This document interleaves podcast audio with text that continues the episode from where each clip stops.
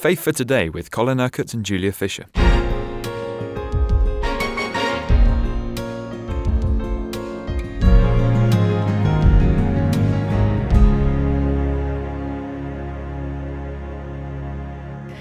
You're reading us excerpts from your book, My Dear Son, Colin, and this is a result of you listening to God. And as I listen to you read, it seems to me that we often have quite a warped idea, a view of how God sees us. And this is really correcting that in part, isn't it?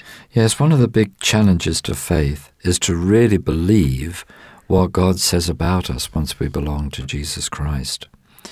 And these words encourage us, but at the same time they challenge us. They challenge us in our faith to believe not what we feel about ourselves, but what God says about us.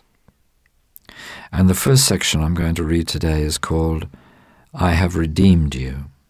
And remember, you can get these two books that I've been using, My Dear Child and My Dear Son, by going to kingdomfaith.com. It would be a really good idea for you to go all the way through one or both of these books, because then you will increase your ability to be able to hear God for yourself. I have redeemed you. And the scripture, Jesus Christ, who gave himself for us to redeem us from all wickedness, and to purify for himself a people that are his very own.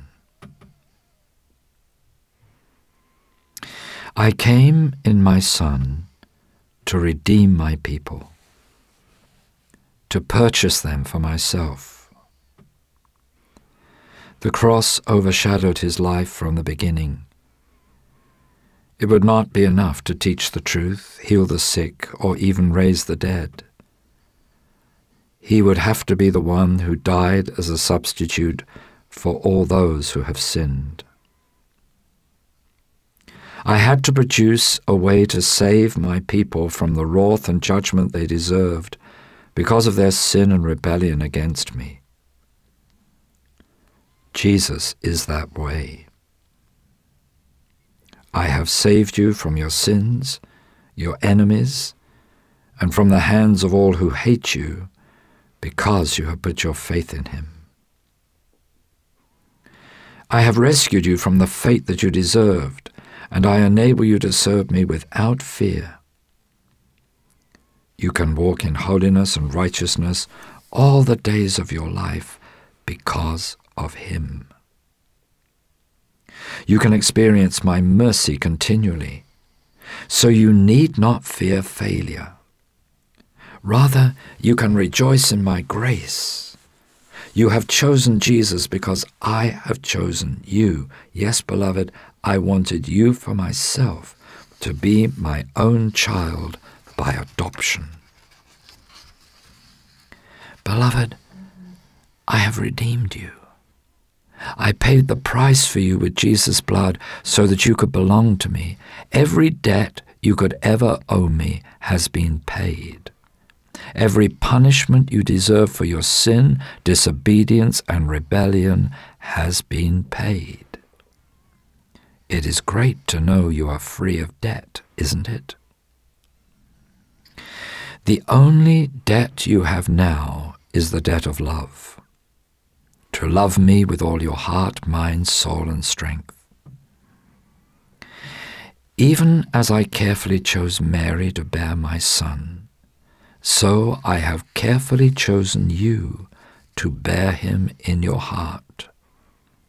For your body is to be a temple of his Spirit. Do you recognize the privilege that is yours, beloved child? I have opened your blind eyes that you might see the truth. I have opened your ears that you may hear and understand. So rejoice in me, beloved.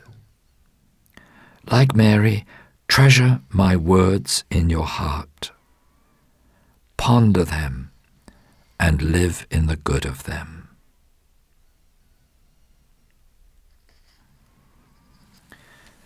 eternal destinies. The scripture, "Whoever believes in the Son has eternal life, but whoever rejects the Son will not see life, for God's wrath remains on him." When Jesus returns, he will send angels to gather the wicked who have opposed me. Until then, the unrighteous are left to grow among those who belong to my kingdom. The farmer does not try to pull up the weeds in his field in case he damages the crop. The righteous and unrighteous must both grow up together until my angels come to harvest. Then those who belong to the evil one will be thrown into the fire of judgment. But those who are my righteous children will be raised to eternal life. They will reign with me in the glory of my kingdom forever. These things will surely come to pass. Don't listen to those who say that everyone will go to heaven. Don't listen to those who say that God would never reject anyone. All who sin deserve to be rejected and condemned. By my love, I have made salvation possible. Those who come to the cross of Jesus to be cleansed of their sins are made worthy in my sight. They are accepted, not rejected, forgiven, not condemned. Those who don't believe are condemned already because of their unbelief. It is not my desire to condemn them,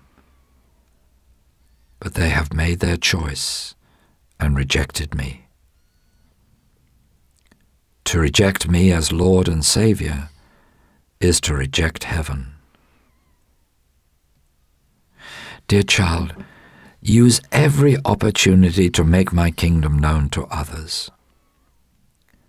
Reveal the truth of my gospel to those who are living in foolishness and deception. Reveal my love to them. Let your light shine in the darkness of the world around you, and rejoice over every soul that is saved, snatched from the grip of Satan and brought into lasting fellowship with me.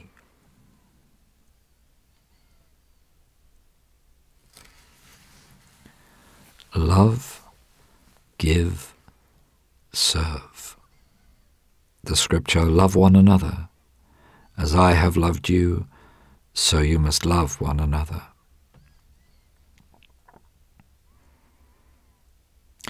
In the parable of the Good Samaritan, the religious ones passed by on the other side, refusing to help the man who had been attacked.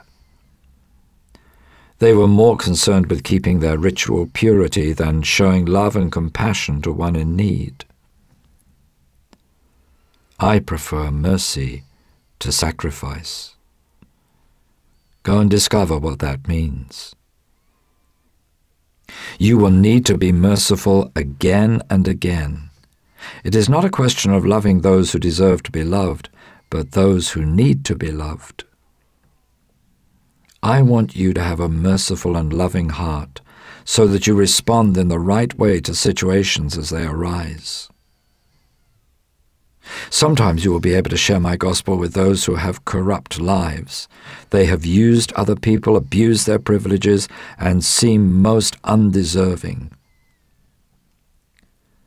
But if I have worked in their hearts to create in them a desire to know me, who are you to judge them?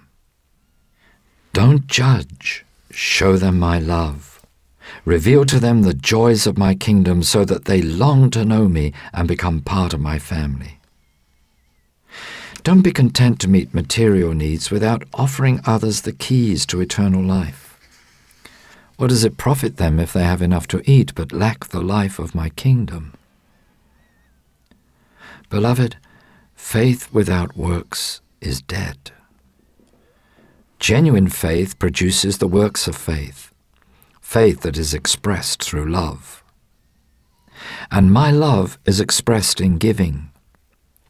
You demonstrate the presence of my kingdom through love.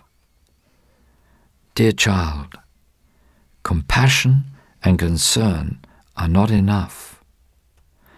Bind up the wounds of the needy. Whatever you do to the least of these, you do to me. Lord, we thank you that you have met every one of our needs through the Lord Jesus Christ. We thank you so much, Lord, that you have redeemed us. You have paid the price for us with the blood of Jesus so that we can belong to you. And we want to others to see that they too can belong to you, receive the life of your kingdom, know your love and acceptance.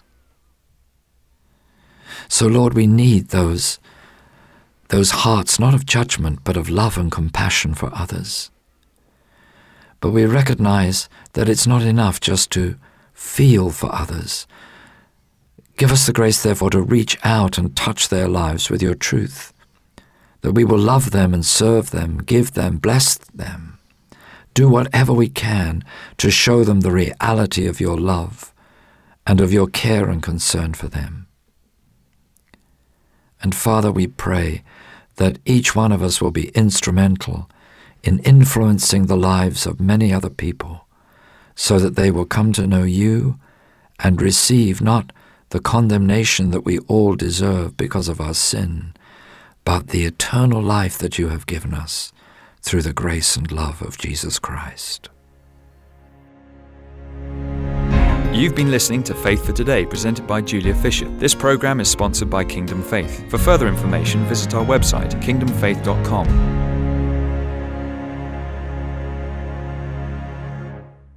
If you'd like a copy of My Dear Son used by Colin in today's programme, please visit kingdomfaith.com/resource centre.